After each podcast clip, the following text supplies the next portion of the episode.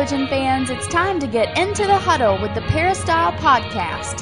The Peristyle Podcast is your weekly ticket to USC football and recruiting news. And now, here's the host of the Peristyle Podcast, USCFootball.com publisher Ryan Abraham.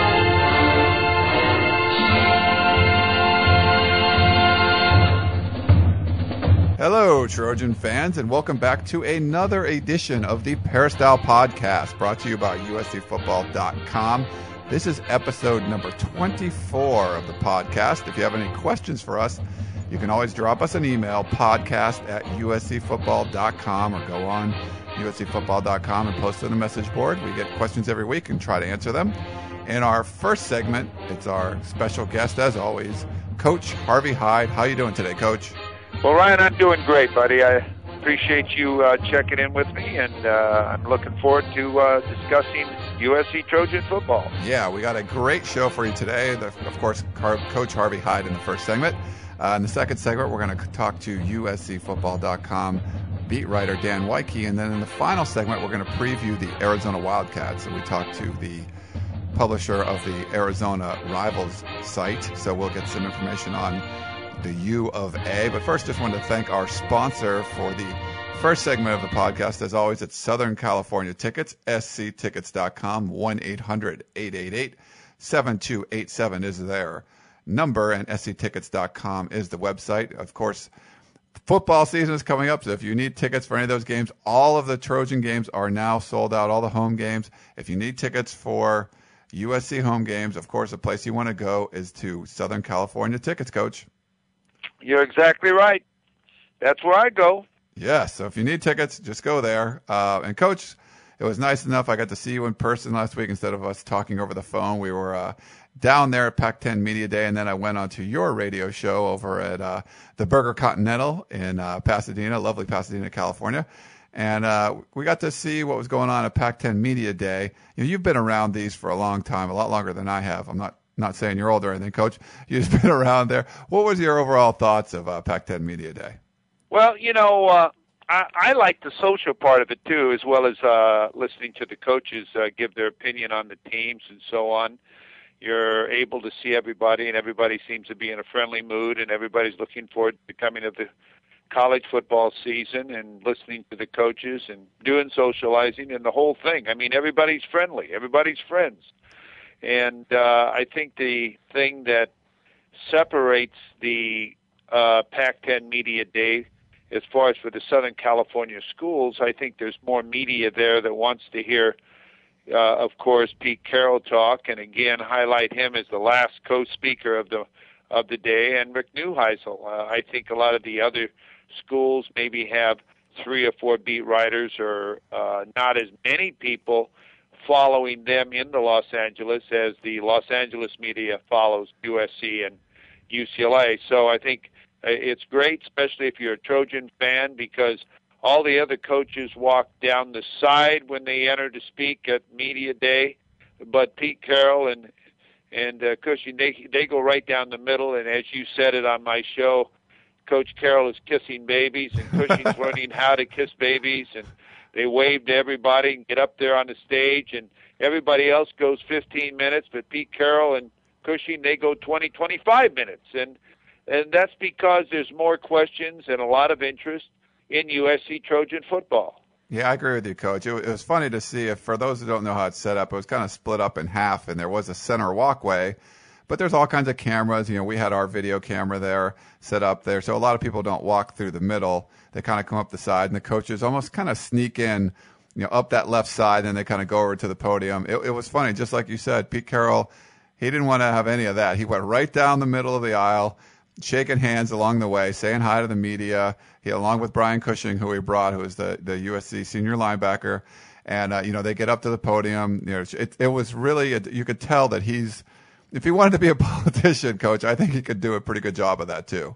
I think he could, and you know, I don't really think he planned that, uh, Ryan. I want you to know the truth. I don't think he really planned that. I just think that's just the way he does things. I think he just said, you know, it's better to walk right down the middle here where we can get there quicker. I don't have to ask anybody to get out of the way. And of course, Brian just follows him.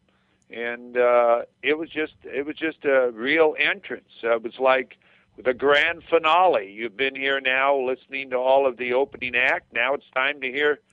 You know, now it's here to listen to the real act, and uh, it was it was impressive and it was fun, and I think he was in a real great mood, and everybody uh, was uh, looking forward to, you know, hearing what he had to say about this coming year. And obviously, he says the same thing every year that this season is a season I've been looking forward to probably as much as any season I've ever looked forward to. I can't wait to get started. Yeah, he uh, he seemed pretty excited. I think he was genuinely excited. But yeah, you do hear that same sort of uh, speech from him kind of every year. But I, I think it's exciting just because of this this class of 2005. These seniors, it was a very defensive laden class, and we kind of talked about this on previous podcasts. And I did a story uh, on it, you know, last week or I think it was maybe yeah, probably a week or so ago about this class of 2005. 12 defensive players they signed out of the 19 guys, and eight of them are, are listed on the first team right now.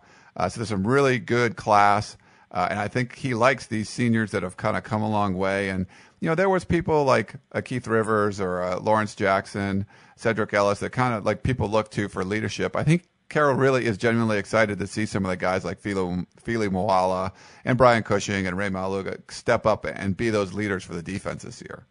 No, I think they will be too because this is their year. They could have come out last year, those two players, and they didn't. They elected to come back as the other players like Rivers did and so on the year before. And I think it's going to be great for the USC spirit, the USC team, and the challenge that USC has this year because I really think the Pac-10 is an underrated conference this year. A lot of people are saying that Pac-10 is down, but when you look at the numbers, there's an average of 14 starters per team, 14 starters per team coming back in the Pac-10, and seven starting quarterbacks. Of the 10 teams in the Pac-10, seven starting quarterbacks returning. So, you know, that's all plus. So I think it's going to be an exciting season, a very challenging season, and – you know, we saw what the media thought as far as who they picked as far as the number one through ten, and now you got to play it out because some coaches really look at that and players look at that, and uh, some players and coaches don't look at that. I always think one school is underrated. I think always Oregon State University is underrated by the media, and they always end up having a great year. And I think this year UCLA was overrated by the media because I thought the media this year was not really looking at the players, but maybe looking more at UCLA's coaching staff and rating their coaching staff more than they were the players. And remember, coaches can't be great coaches unless they have great players. But again, 30, uh, what was it, 38 out of 39 of the voting uh, party voted uh, USC number one, and someone voted for Cal number one. So, you know, Cal's going to be an outstanding team. I have Cal number two in my poll. Yeah, so that's a little closer to you know what you were saying to that person that picked Cal uh, number one. Not sure who that was. I actually tried to uh, get in contact with Scott Wolf to see if he did that, um, but I, I, didn't hear back. So we'll see. We'll try to find out who that was. Uh, you know, in UCLA, I think you're right about being overrated. They do have a really great staff that they've put together. Uh, you know, DeWayne Walker and, and Coach Chow, and of course Rick Neuheisel. Uh, there was some talk on the message boards this week, Coach. I mean, I think the media picked Cal number five, and, and some people don't think they're going to finish that high, including you and myself also. But you know, Coach Chow's first year, even he had Carson Palmer at USC when he was at USC, and they, you know they went to six and six. It was a six and six season. The offense offense wasn't all that great. Obviously, it started clicking towards the end of the year. Do you think it's going to take Coach Chow a little bit of time? To get things going there. You know, given the fact that you know the quarterback situation had so many injuries there already. Oh yeah, I think it will be because they're all learning a new system. Plus the quarterbacks that got most of the turns in the spring, who he was relying on, they both got hurt. Didn't have to, didn't have the opportunity of playing in the spring game. Now Olson has a chance of coming back. They said he's starting to work out, but you know if you can't go full speed, who knows how long he could go during the season, and maybe he'll re-injure his foot again. He had a broken bone in his foot, but but uh, you know it's a very complicated offense, and it's not just the quarterbacking and, and the offensive part of the UCLA program that people are concerned with. Uh, people like myself, when you evaluate teams, but whenever you start moving as many players around as what they're doing, tight ends at tackles and centers the guards and defensive lineman to offensive lineman, and when you start to move around these players, obviously they feel as a coaching staff they don't have the depth number one, and they don't have the quality of players to have a backup good player on one side of the ball or a backup good tight end. You got to move them down inside to play tackle. And you know, when you play tight end all your life, and all of a sudden you're going to be a starting tackle, it's a whole different story. You can look the part, you can be the look the part, but playing that part is a whole different uh, feeling. So I, and and the first three games UCLA have this year, you know, they open with Tennessee on September the first. That's going to be a heck of a game in in the Rose Bowl. Then they go to BYU. BYU last year finished 14th in the country, 11 and two, and they've been picked this year to win the Mountain West Conference. Hope to go to a BCS Bowl. Then they've got Fresno State, who I call the giant killer, coming to Southern California to play UCLA in the in the Rose Bowl. So you know, their first three games are very, very difficult games, not to just talk about the Pac 10. So, you know, uh, it's going to be uh, interesting to watch SC. Not that, or UCLA, not that SC has a, a breeze as a schedule, but I think they have more returning players. They got depth and they've got people who know the offense and the defense. They got a returning staff that's been together. So it's a whole different situation. Yeah, Neuheisel definitely has his work cut out for him, and if uh, you know if they can f- finish with eight wins, I think it's going to be a pretty good season this year, especially with the. Uh, How know, many wins? If they can get eight, I think it's going to be a really good season for them. UCLA. Yeah, I mean, I don't think wow, they will. They, I'm saying they, that they had to pray for six. Yeah, yeah. I mean, if they could get up to eight, I mean, that's a pretty, pretty damn good coaching job by the staff. But we're not here to talk about UCLA. We're here I to know talk that. about. But you know, they're in LA, and uh, obviously USC fans follow them closely, and I'm sure as uh, last year when Trojan fans were rooting for Navy and schools like that to beat Notre Dame. If UCLA kind of starts off in a hole 0 and 3, 0 and 4, they'll be rooting for them all the way to uh, keep that perfect record going. But uh, coach, just one, you know, we we talked about some of the problems last week that you had with Pac-10 Media Day. I don't think they really addressed many of those. Uh, they did give us umbrellas, which was I thought was an interesting gift uh, in sunny LA that we got a, a, a Rose Bowl umbrella. Um, and you know, it was another half day kind of kind of deal. Not too much interesting was said. I mean, last year there was a few interesting comments. Um, you had Coach Harbaugh talking about USC, and that became kind of blew up all over the country.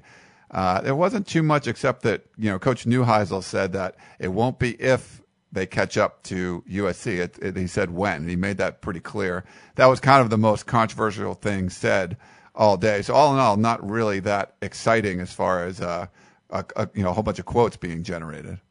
No, you're right, and uh, a lot of it is because the coaches really aren't given a direction of how much time they should speak. They're given 15 minutes. Normally, at at most of the media days, uh, Big Ten, Southeastern Conference, and so on, a coach gets up and talks for 15 minutes just on it himself on the program, and then then he takes questions from the audience. So a coach doesn't really have a lot of an opportunity to talk about his team. So it's it's it's difficult to say anything that uh, might uh, spark a, a a question. But I thought Pete Carroll did a great job of speaking, and the the dean now in the Pac-10, Mike Bellotti, I thought did a great job, and he is now the dean of all the coaches in the Pac-10. I thought that Rick Neuheisel is a real improvement to media day. He spoke well. Uh, Jeff Tedford did a great job of of talking and explaining his team by not telling you too much, but telling you that he feels they're going to have a good team. Dennis Erickson, uh, you know, as he says, he's just glad to be anywhere. Yeah, that Uh, was pretty funny. Yeah. Yeah, that was pretty funny. I thought that uh, he did a good job up there. He brought his outstanding quarterback, uh, uh, uh, Carpenter, and uh, Mike Riley. You know, uh, when you look at Mike Riley and you look at Jeff Tedford, I don't know if you'd recognize him without a baseball cap on. Uh, I, I've said that they look so much different out of their baseball cap or their coaching gear when they're on the stage, and they almost look like brothers when you think about it. Did you notice that? Yeah, definitely. You, you those guys, you know, with those caps on, they look like coaches. I think they just look like normal dudes walking around if they weren't uh, if you didn't see them with their gear on there. No, they look like history professors. Yeah. Okay. uh, uh, not, nothing against history professors. No, no. Okay. If they put a No, tweed but- jacket on with little patches in the elbows, it'd be uh, that'd be- that'd be pretty good. But just for people that weren't there, most people weren't there. Obviously, at Pac-10 Media Day, uh, our beat writer Dan Woike, who we're going to talk to in the next segment, brought this up. He was like, Coach Hyde knows everybody. It was like kind of social hour for you, Coach. And, uh, you've been around. You know, Coach Erickson would come up to you, Hey, Harvey, how's it going? And uh, you know, so many people and some of the coaches and media people know you. It was funny to see you there. You really are the Godfather. You were like the king of media day. Well, I don't know about I don't know about that. It's just that I've been around a long time, and when you're in the coaching fraternity, it's funny. You know, it's it's you you you you know everybody on the way up, you know everybody on the way down, and everybody's been a part of somebody's staff. Either they have somebody on their staff that worked for you, or you're coach against each other in high school, or you recommended a coach to him, or he recommended a GA to you to hire. And you, I do know a lot of the guys, and and I know them personally, and I and I cheer for them because I know what they go through. I know how difficult it is to to coach today. I had a nice talk with Coach Carroll there. We had a lot of fun and a couple of laughs. I talked to Rick Neuheisel a long time, uh, and you know I just wish that you, as far as younger reporters and younger people who really respect these individuals, would have more time to meet them on a personal basis and talk to them. But with the media day being in such uh, a rush, I call it a rush, really two and a half hours of having the availability to talk to these guys, it's difficult to sit down and get to know them. I, I'm fortunate because I've known them before or, or known them. Uh, the reporters, when I was coaching, they were they were calling me for interviews or whatever, and now I'm calling them and seeing them at different uh, social events like Media Day. But you know, when the coach wasn't in that room and people saw him, he was taken away, almost ushered away into a private room where they radio or really basically television was filming segments for them for the coming games that they're on national TV and so on. So I really would like to see guys like you, Ryan, and others have the opportunity of sitting down with De- Dennis Erickson, having lunch like we did. I walked around a lot of the tables, talked to the Rose Bowl people, Las Vegas Bowl people, Holiday Bowl people that were there. Uh, uh, Emerald Bowl was there. Pas- uh, Poinsettia Bowl was there. Do you realize there are seven bowl games that have that have affiliation with the Pac-10? There could be seven teams from the Pac-10 going to bowl games if they all qualified and won six games. Yeah, that's crazy. You know, I wish they would have better representation there. You brought this up last week, but if you didn't know, you have to go out and look for those guys. They were never like introduced or no one ever made it public. Hey, here's the representative from blah blah blah bowl. They just you never saw that there. No, and and I really feel those people make the effort, like Gary from the uh, Emerald Bowl, to fly from San Francisco to be there, that he should be recognized because some team from the Pac-10 will play there. The Las Vegas Bowl had two representatives there. The Holiday Bowl had two representatives there. The Rose Bowl had three representatives there, and that I that that should have been represented. Two past presidents of the Tournament of Roses were there. Uh, you know, maybe some mention should have been thank you to the Rose Bowl for the umbrellas that they brought and gave out to everybody. You know, and or something like that. Just because there are so many volunteers who are in these organizations who work for these bowl games that millions of dollars are split up from these bowl games to the conferences where these teams uh, survive and athletic departments survive on this 17 or 18 or 20 million dollars that the Rose Bowl splits up with the Pac-10 and the Big 10. So at least, you know, it would it would sort of maybe make these people feel good if you had an opportunity to be recognized. That's all I'm saying. Yeah, I agree with you, Coach, and uh, we'll see. I mean, I, we'll see what happens with the whole Pac-10. Uh, you know how the uh, as it goes going forward. Uh, there's definitely some problems there. We'd love to see it addressed because they need to be, you know, as a conference, step it up so they can compete on a national level with uh, you know conferences like the SEC, the ACC, stuff like that. But one final question for you, Coach. This is uh, another user question. Again, if you have questions for us, you can email us podcast at uscfootball.com. is the email address. This one comes from Rich. It's not an easy one, Coach, but he was uh, he was talking about the practice intensity at USC, and we talk about this a lot during the season. Um, Carroll's philosophy on practices: if if you go there, the tempo's very fast. Uh, he likes to do a lot of ones versus ones, so there's a high intensity level at practices because he he feels that you should practice that hard, and it makes the games a little bit easier. But you know, sometimes people get when you're practicing one versus ones. I mean, the downside is sometimes people get hurt. And Rich was apparently talking to one of the family members of a player that was injured last year, unfortunately, at, at a tailgate or, or some function. And uh, you know, the the parent didn't seem to be, you know, the relative of the player didn't seem to be all that happy that they did practice so hard and the intensity level was high. Uh, now you were a coach and you've seen the practices here. Do you what do you think of the overall you know how coach carroll practices with that high intensity? And do you think it's worthwhile when you do risk injury obviously when you play like that? Yes i do. And uh, I, I used to practice that way. Uh, i think that you form bad habits when you practice at not the intensity level or the speed level that you play at or you play the game at i think you learn bad habits and you don't learn to do it at a pace of what you're going to see in the game so I think it's a very positive thing that he does. And yes, you always do risk the chance of an injury, which, and believe me, a coach hates injuries when you lose a player, but a coach has a responsibility to the team, to the university, to put the best product out there that he can put out there. And there's always risk in doing that. And uh, I think the overall success, the the it's worth the gamble to take a chance that maybe somebody might get hurt during the process, but the entire team improves. And of course, if you're a parent and your son has been injured and so on, yes, you're going to be very disappointed and you're you're going to feel bad about it and so on and say, well, maybe that wouldn't have happened and maybe it wouldn't have happened, but maybe it would have happened too because I've had players get hurt going half speed because they're not prepared for a hit or they're not ready to practice. So, you know, sometimes you lose players when you're going to walk through drills, and sometimes you lose players when you're going full speed. There isn't any real reason for it, it just happens. Yeah, I agree with you, Coach. And, uh, it's hard. I mean, I like to see that high level of intensity, but injuries unfortunately do happen. I, I, I if I'm not mistaken, I think Coach Neuheisel talked about both of his quarterbacks went down – in drills there was no pads. I don't think there was any helmets, and they both got injured like right next to each other. Yeah, two plays in a row. Yeah, right. He lost uh, Cowan, and then he lost Olson. Two plays in a row, and and he sort of made a comment. I think to Olson, like he thought it was just he got stepped on, so he made a comment to him about.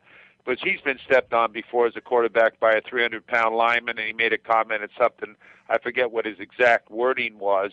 Thought he had just got stepped on, and he'd shake it off, but then when he saw him still limping around, and all of a sudden the trainers came over to him and he saw it was serious, then uh, it was a whole new picture, a whole new story. Yeah, and he's like, man, both of my quarterbacks in non-contact drills, I know, go down with injury. So, uh, but, anyway, but anyway, coach, that's uh, all the time we have for this segment. I just wanted to thank our sponsor over at Southern California Tickets, sctickets.com. And coach, of course, I wanted to thank you for sharing your insights with us as always every week on the podcast.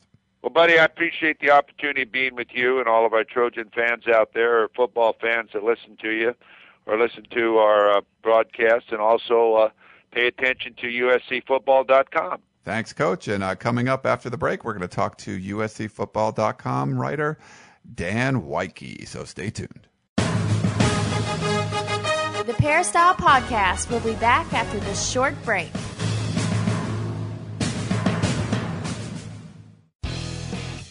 Tickets, tickets, tickets. SC Tickets is your concert, sports, and theater ticket source. We have the tickets you need to any event worldwide. Football tickets are now available. Call SC Tickets now at 1 800 888 7287. 1 800 888 7287. That's 1 800 888 7287. Or visit us on the web at sctickets.com. SC Tickets, concerts, sports, and theater. USC Trojan fans, to get into the huddle of your Southern Cal Trojans, log on to USCFootball.com today for all the latest in Trojan football, basketball, and recruiting news. Ryan Abraham will give you an in depth analysis, recruiting updates, and will answer your questions every day on the message board. So, for all the latest in team and recruiting news on your USC Trojans, check out USCFootball.com, the officially licensed Southern Cal site of the Rivals.com network.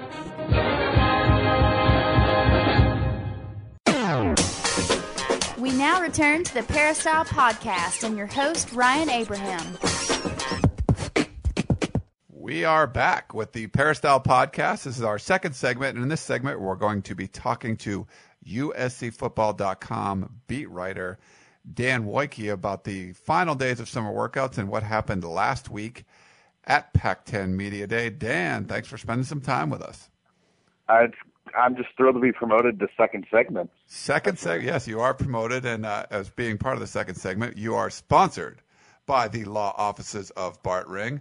Trojan fans, if you have any issues with the law, questions, concerns, you can give Bart Ring a call. He's been helping Trojan fans for the last 20 years. Give him a call at 818 587 9299, or you can go to his website, bartringlaw.com dot com. All right, Dan. So last week, I was just gonna well, real quick, Ryan. My reputation precedes me that you have to get a lawyer to sponsor my segment. Is that, is that, is that how it flows down? Gerard didn't like when I would ask him if he needed any legal help. I knew you needed it, so I didn't ask you. But uh, you definitely should give Bart a call. I think he'll give you a discount. Um, I may have a lawsuit against the Pac-10 due to back problems after lugging around 3,000 pages of media guides. There was a lot of media guides over there at Pac-10 Media Day. For uh, those of you who don't know, Pac-10 Media Day was last Thursday media from all over the Pac 10 come down, check out and hear what the coaches have to say. You get a lot of chances to do interviews. There's a lot of live radio and TV spots that go on from there. And uh, they have a room pretty much full of media guides. So everyone gets a little Pac 10 bag that there's no way you could fit 10 media guides in, but they give it to you anyway. Um, then you, you stuff all those. Essentially media. a grocery bag. Essentially a grocery bag. Yeah, and uh, you put about 300 pounds of media guides in there. There's actually the new law. I mean, the new law, the new NCAA rule. Uh, a lot of the media day, uh, the media guides used to be really big, and now there's an NCAA rule that can only be a certain size. I don't remember how many pages, but they they have got a lot smaller, so that does help. 208 pages on the USC Media Guide. Yeah, so that, I'm sure the limit is somewhere in that range. But they used to be a lot bigger. I have some of my older ones here, and uh, they were, you know, 300 plus pages. Yeah, just epic, epic works of literature. Right. So uh, if anyone has any questions, uh, if you want Dan or myself to answer them in the following podcast, give us an email, podcast at uscfootball.com. That's podcast at uscfootball.com. Or you can come by the uscfootball.com message boards post a question there, and we'll be more than happy to answer it. But Dan, just want to get your thoughts on your first Pac-10 Media Day.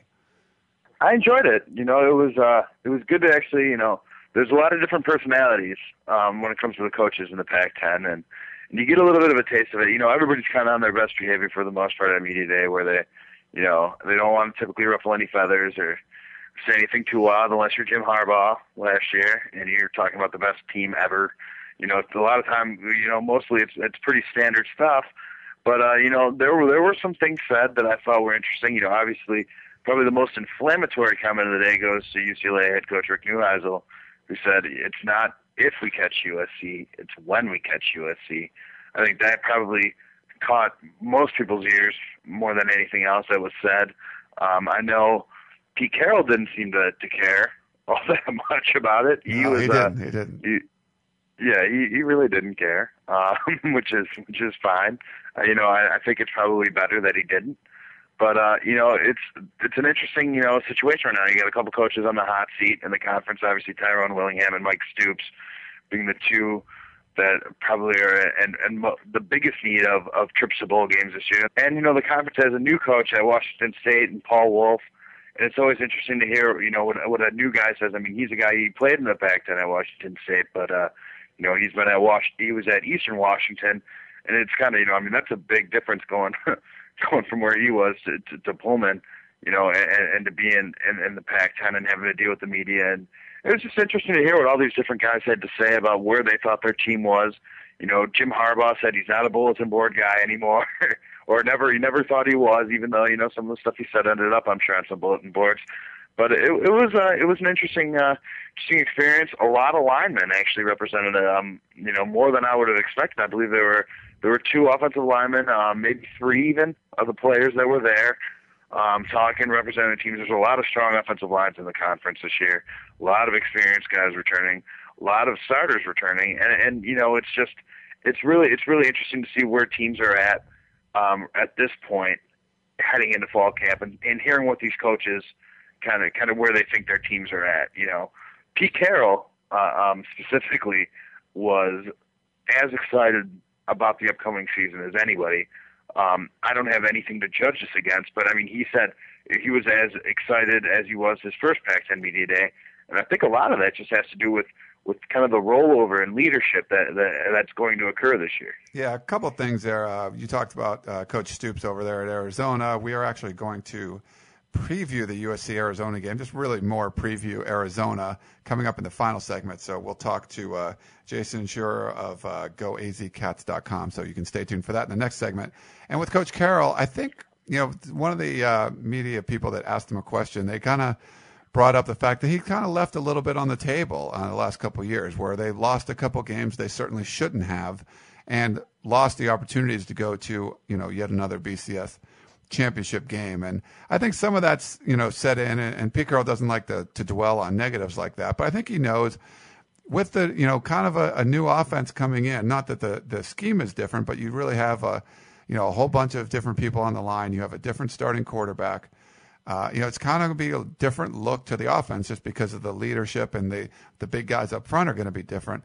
I think he's excited about that and also about the, the excited about the opportunity to play such a big, uh, out of conference opponent early in the season. And they've been doing that every year, but this is going to be the first time it's like a number two, number three team in the country coming in there. So I think yeah. he, he looks at this opportunity as a way to, you know, get this offense going, get, just, you know, kind of get the, the ship righted again and get everything clicking. Uh, and then also, you know, get a really good opportunity to go back to another BCS championship game. Yeah, you know those, those losses that you mentioned, those those games that they kind of left on the table you know, obviously losing to UCLA in 2006, um, a, a, a really tough loss. And then, you know, obviously last year against Stanford, an, another just really, you know, some would say almost an excusable loss. Um, and I think it's fair to bring those points up, you know, when you talk about it, you know, I mean, I don't think hardly anybody would argue with the amount of talent that USC's had the, the past, you know, four or five years. I mean, it's it's pretty much unmatched to anybody else. I mean, you look at the NFL draft and you know, you get 10 players selected. Um, it seemed like every other pick in the first round was a different Trojan. I mean, it was it was something. It was, it was pretty remarkable. And I mean, you think about all those guys being on the same team together. You know, they always have had that little hiccup um, the last two years. The thing that I think, you know, I think that that Coach Carroll's excited about is that with this new group and uh, and all these new leaders, I think I think he's feeling really confident about this team. I think you know he looks at a guy like Mark Sanchez who, you know, has been in, in games and he knows what he can do as a player. But I think you know with Mark, it's more the intangibles. It's it's the leadership qualities he brings to the table. It's the um, the kind of that attitude that you want in your starting quarterback. A guy who's not afraid to grab a, grab a face mask, but at the same time he's not afraid to you know put his arm around someone else and, and pick him up. Uh, you know, I think he knows the right way to deal with people. I think you know you look at look at the running back situation and, and, and you see six guys there who I think you know Coach Carroll feels are all capable of playing. And then you look at wide receiver, uh, you know, a position of weakness last year. That I mean, Ryan. I mean, we've been on the workouts.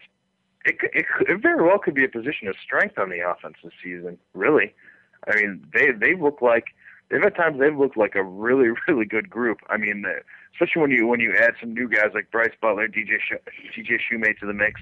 I mean, we've been we've been talking about those guys I feel like since I've got on campus about just how impressive they looked. Um, you know, another guy, uh, Jordan Cameron, is a guy who who who uh, Tuesday's workout just just really shined, and you know even had Mark Sanchez speech to said a couple times. But but you know it's I think it's that, and I also think you know he, one of the things that he that he said to me that I thought was most interesting was you know when they recruited Brian Cushing and Rey Maualuga and Kevin Ellison, you know, and Kyle Moore like the core of this, Fili Moala, the, the the core of the senior class, they recruited them to lead.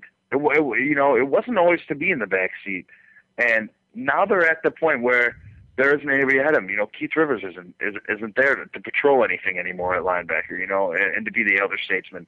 Now it's those other guys. You know, you don't have to. You, you don't have a guy like Lawrence Jackson, and or, and a guy like you know Sedrick Ellis on the defensive line.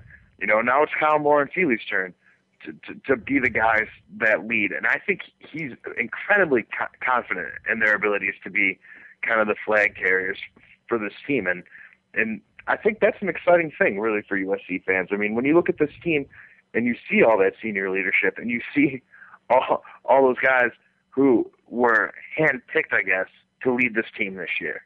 I guess that's my point. Is that that you know it was all part of a plan to get these guys into the position to lead, and they've all accepted it, and you know, and in most cases, really embraced it. Yeah, their time has come. I think Pete Carroll really likes this group. Uh, I don't know if anyone got to check out. We did a story on this class of 2005 and the remarkable numbers, and we talked about it last week on the podcast.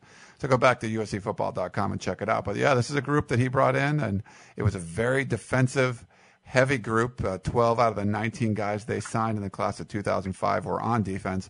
And uh, yeah, so, I mean, so eight of those guys are pretty much listed as first teamers on the uh, official depth chart right now. So a lot of those leaders are kind of stepping into that role, even though they lost a bunch of players seven guys in the first two rounds, there's still a lot of uh, you know older leadership on this team, and I think Pete Carroll's excited about that. But you talked about Mark Sanchez and his leadership abilities, and I think we got to see a lot of that uh, this summer in summer workouts. The final two summer workouts uh, we've covered since this previous the last podcast last week on Wednesday. Uh, there was a, a, really good workout on Friday where the defense just kind of dominated, and it you know wasn't a great uh, workout for the offense. And then yesterday on Tuesday, uh, the offense really kind of bounced back and they, they ran a lot of 11 on 11 and did well. They mixed in the run and the pass, and then they, they had a lot of fun towards the end uh, in the very final workout of the summer, throwing the ball around. And, and a lot of the offensive players kind of played a little defense and they went at it. And there was a lot of trash talking, Damian Williams and Ronald Johnson mm-hmm. and stuff. Just wanted to get your thoughts on the uh, last couple of summer workouts. Well, I mean, I think you know, obviously from an offensive standpoint, there are polar opposites. You know, when we got out on the field on, I'm sorry, on Friday, you know, you, we had you, you looked at two players being separated, you know, by other players and coaches, guys getting getting into it with each other. I mean, it's all stuff. If you want to go on the site, it's on it's in the war room at uscfootball.com. We talk about it in there. Um, you know, you have stuff like that not a huge deal, but I mean, it kind of set the tone, I thought, for that day that was just sort of a chippy day.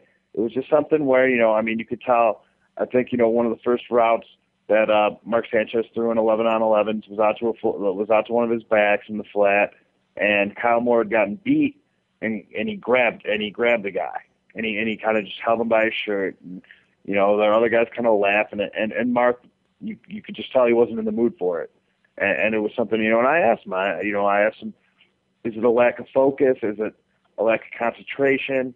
You know, you know what is it? And he's like, a lot of it just has to do with the fact that this is, you know, this is week nine of their summer program, and and these guys are itching to get on the field. You know, linebackers don't want to drop back into coverage; they want to hit. You know, I mean, receivers want to want to go against DBs, and, and, and you know they want to make plays. Running backs want to break tackles. You know what I mean? It's all of that stuff that I that I really think just kind of bubbled over into that workout on Friday a lot of that I don't want to say from but but just sort of restlessness maybe is a better word for it. I think that that that kind of spawned some stuff. Um, and you know, I mean, I it's definitely. I think people need to understand about these summer workouts are most of the time, like last, this summer, what they're doing is, you know, twice a week they were doing these conditioning workouts at 6:30 in the morning, and it's a full team workout. Uh, other days they'll work out. They split up the squads just depending on everyone's class schedule. But these 6:30 a.m. workouts everyone can make, and it's you know mandatory with Coach Carlisle. You got to show up for these, or, or you know voluntary with like consequences or whatever, whatever they call it. But that's that's when the full team gets I think, together. I think I think it's mandatory, surrounded by winks. Yeah, I believe the, uh, can it really be? Wording. But this is where the whole team can get together, and and really the summer is kind of the only time they've been able to gather as a team and throw. So they go through this, you know, 45 minute to an hour or whatever conditioning workout where they're just worked to the bone.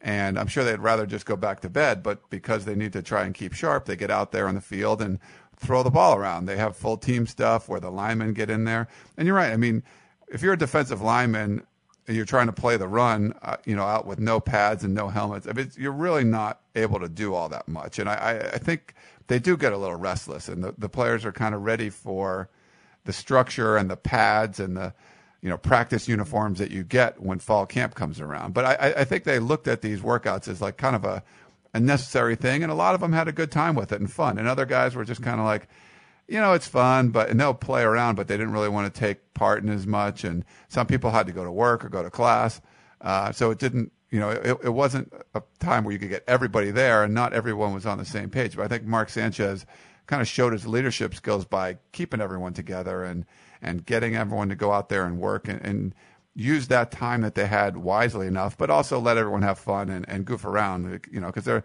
kids in college and they're working on their own. No coaches can be there, and I think they. Uh, you know, tried to use that time to the best of their abilities. Yeah, I mean that was something actually, you know, in a story that I wrote earlier today. Um, you know, talking to Mark Sanchez, I mean that's something that he, you know he said to me was that, you know, really it's summer workouts and there aren't any coaches, there aren't any real consequences to anything. So it was kind of his job to be sort of that middle ground between focus and fun because, you know, it's like it can't be so disciplined where guys aren't enjoying it because then you're not going to get the best out of everybody. At the same time, it can't be so loose where they're not doing the right things because then no one's going to get any better. So I think you know Mark had to kind of walk that line this summer, and I think he, I know from from what we saw being out there for those throwing sessions, I think he did an admirable job. But I mean, I really think that that's a big part of the reason why you know Coach Carroll named him this going into the summer was because he knew he could handle this, and he knew he could be the guy who kind of said, you know, now's the time to laugh. We'll joke around. I mean, you know, I mean, Mark Mark would be a guy. You know, sometimes you know he might drop back into coverage real quick on on, on a route and, and, and play a little corner, or you know, he might he might be snapping balls at center and doing stuff like that and having a good time. You know, but at the same time, you know, he's also always making sure guys are are really working towards getting better. And I think that's that's all a coach can really ask for from their starting quarterback. Yeah, we posted. Uh, yeah, we posted some video of that. Uh, yes, on Tuesday. You can check it out um, on USCFootball.com. They have uh, Aaron Corp kind of lined up at corner at first, pulled his shorts up almost to his nipples, I think, and actually made a really nice play on Jordan Cameron, who's like uh, six five. He's the transfer. He was originally at BYU, went to JC, and now he's at USC. He's eligible this Played year. Basketball. And Played he's a basketball, basketball player, and just uh, he can jump. And uh, and Corp jumped Yeah, with him and kind of deflected yeah, that talk, ball. Let's talk about Jordan Cameron too.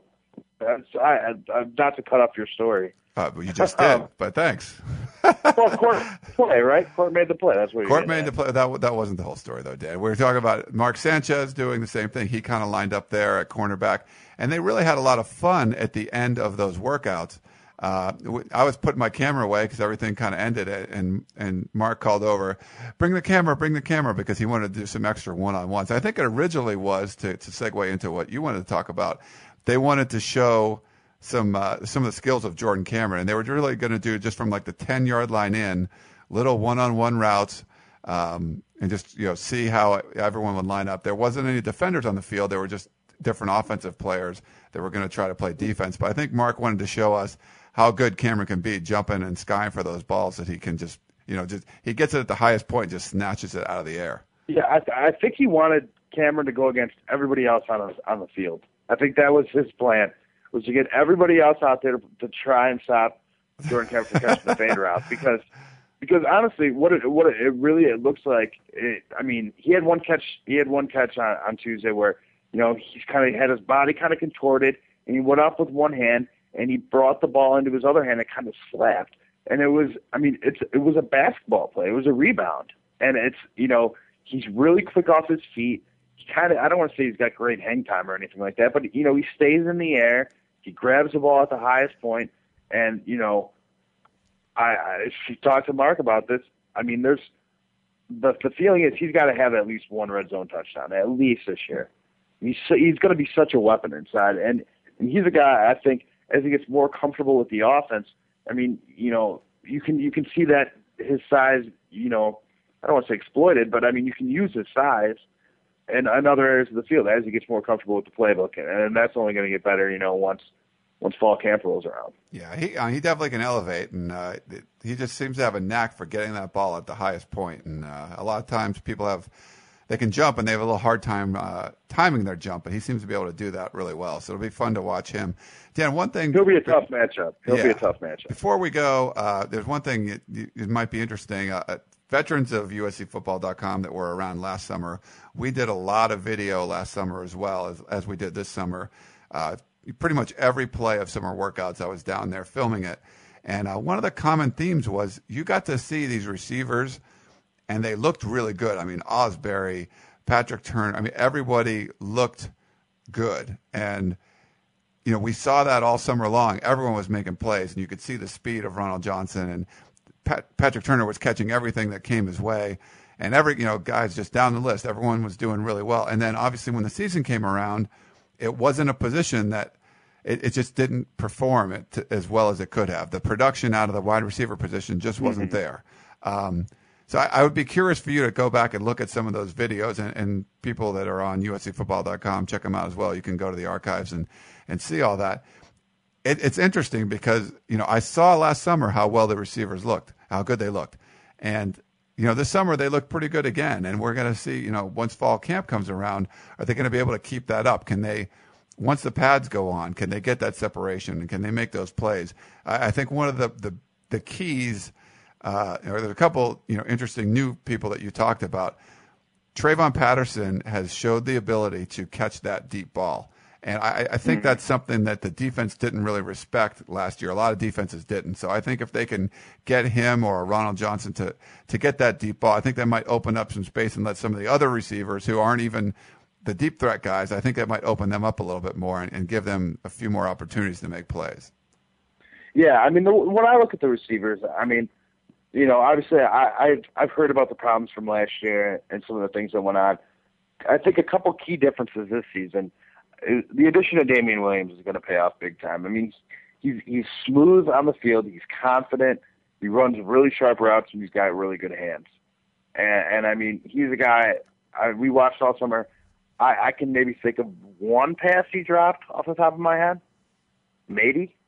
Yeah, and like anything and, that comes his yeah. way, he's usually getting. Yeah, so so I mean, and and he's great with his feet along the sideline. He controls his body well.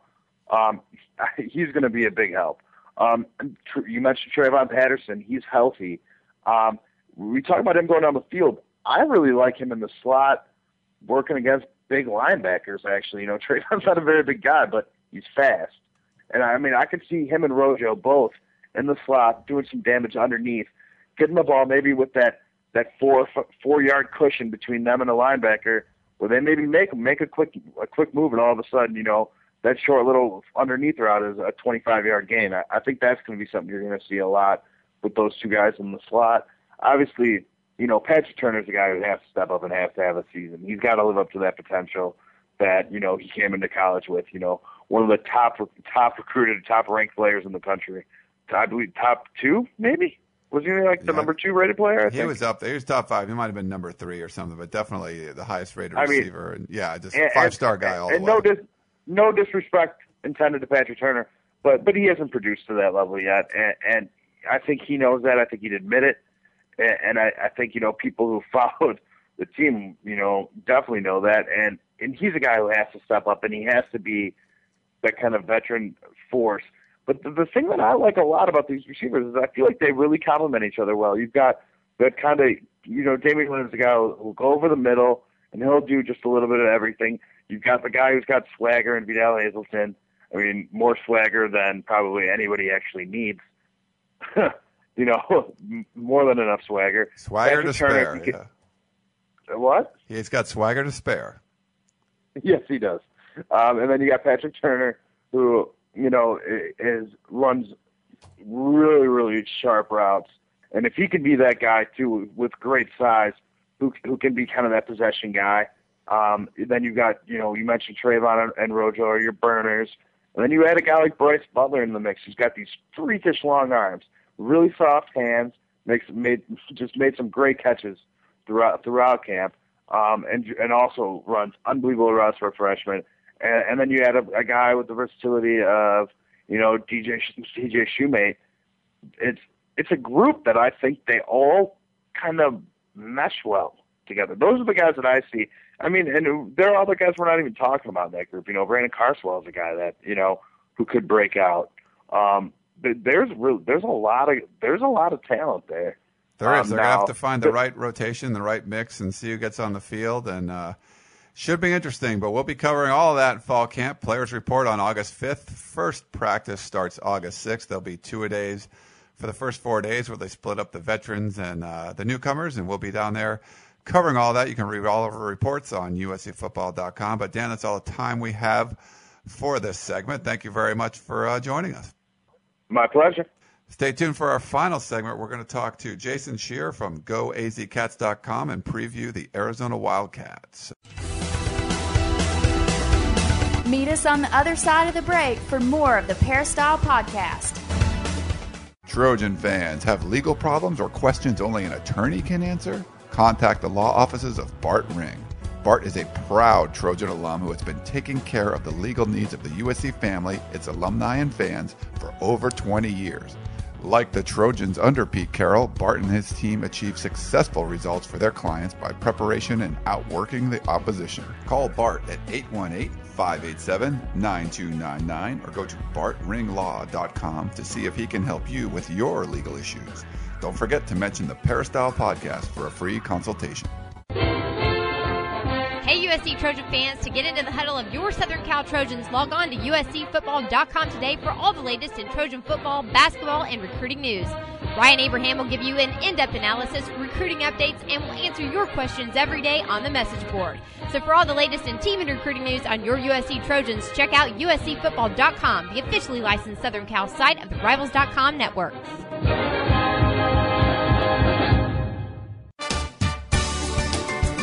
We now return to the Peristyle Podcast and your host, Ryan Abraham.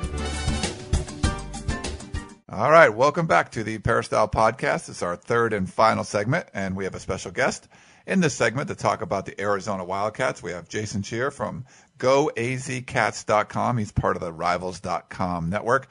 Jason, thanks very much for joining us today. Oh, thanks for having me. All right, so uh, I just want to talk about the Wildcats. I was down at the Pac-10 Media Day on Thursday, and uh, Coach Stoops was there. He brought uh, Willie Tuitama, one of the most exciting players in the Pac-10, if not the country. Uh, it looks like Tuitama has a really good shot at becoming the uh, career passing leader in Arizona history this year. What are the expectations of uh, this senior quarterback? I think the, the expectations are, are quite big for him. Um, he's had it's been pretty tumultuous with him. One one game he'll be very good, and the next game he'll be the uh, the subject of the ire of, of Arizona fans. With the uh, with the new offense, Sonny Dykes is running. He showed showed some potential last season. Had a probably the best season he's had since coming here. So senior quarterback, leading a pretty experienced offense, and one that's explosive, and uh, the expectations are quite high. All right. Uh, last year, the team finished five and seven. Uh, this year, a lot of people are kind of picking picking them in the middle of the pack. Uh, Phil Steele, I think, had him up at number five, kind of just on that outer you know the outer edge of what some of the top teams like the USC's, Oregon's, Arizona State's. Um, what do you think? What can Arizona do to to jump into that uh, you know upper echelon of the Pac-10 this year? Do they have a shot at doing that? Uh, well, what's good is for the first time in a in a long time, the schedule is pretty easy to open up with. So right away they should. I mean, Idaho, Toledo, and New Mexico. They they should have three wins and the biggest problem with them is the early in the season they've had games like at LSU where they get absolutely blown out and their confidence is shattered for the rest of the season. But Stoops tends to turn it around towards the end of the season, and you know once he starts winning a little bit, the team gets confidence and, and does better. So I think in order to to finish higher up in the conference, those first three games are pretty pivotal. If they're able to come out of there three and zero oh with a, a high confidence level, they they should be in pretty good shape, and they they could have a chance to surprise a lot of people. Yeah, I guess you get a little momentum early in the season. Of all the Pac-10 schools, most every I mean, most every Pac-10 school has at least one huge marquee out-of-conference matchup on the schedule this year. They've got some big names coming to Pac-10 stadiums and some away games. I mean, from Penn State to Ohio State to Georgia. Um, so yeah, so I guess it's a good chance for the Wildcats to kind of get some momentum, and then they take on they have to play in uh, Pasadena at UCLA. Um, on offense, a lot of starters returning, 10 returning starters, and obviously Tuitama is a great, great, great player. Uh, what do you think this what they did in the spring on offense did, and do you think they can carry that momentum into the season? Uh, in, in the spring, they looked pretty good. I think it's interesting because the the biggest asset to the offense, and they probably didn't even participate in the spring. On Matt Scott, he's an incoming freshman quarterback. He's he's going to get some playing time, and they might institute something um, kind of like what Florida did uh, back when Tebow was a little younger, where you know they put in they put in Matt Scott for for a running package or two, and then they have Tuitama, and they kind of mix it up. So the biggest asset to offense might not even be there, but uh, in spring, I mean, you can just tell they're going to give tight end Rob Gronkowski a lot more touches. They're hoping to get a, a more consistent running game. Uh, they still, you know, it's played Arizona for years. They've had absolutely no running game, and you know they might not get one with this type of offense, but uh, in terms they have Mike Thomas returning, the, the receivers are a year older, so the offense, it, it, there's no reason why it shouldn't improve.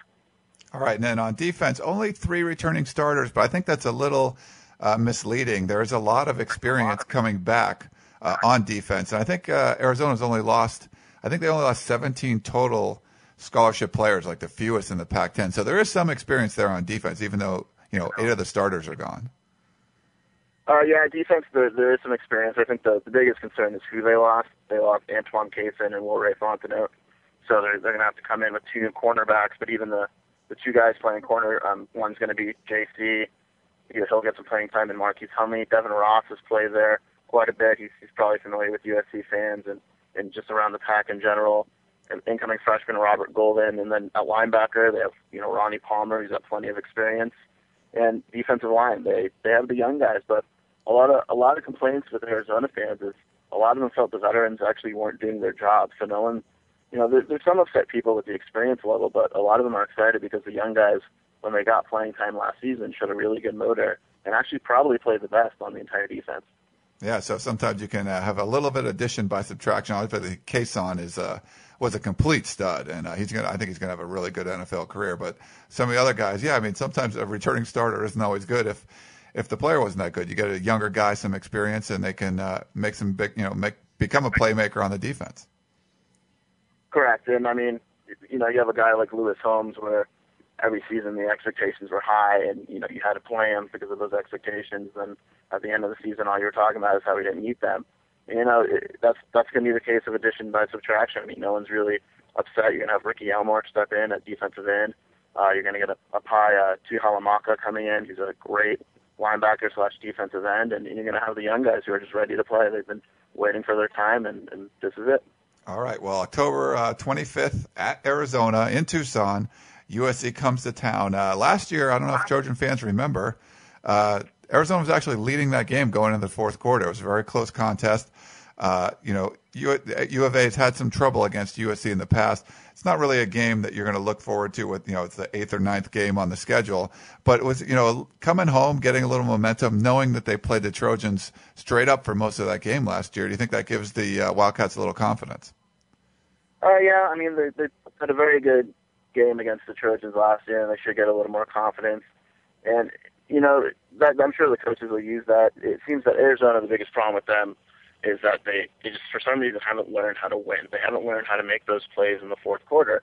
And if that team has confidence and they're doing well, you know, throughout the season going into the USC game, there's a good chance that they might have that confidence. And, you know, anything can happen, especially at Arizona Stadium game like that. It usually fills up and the, the atmosphere is usually pretty fun. So I suppose anything can happen, but obviously USC is, is still the pretty big favorite.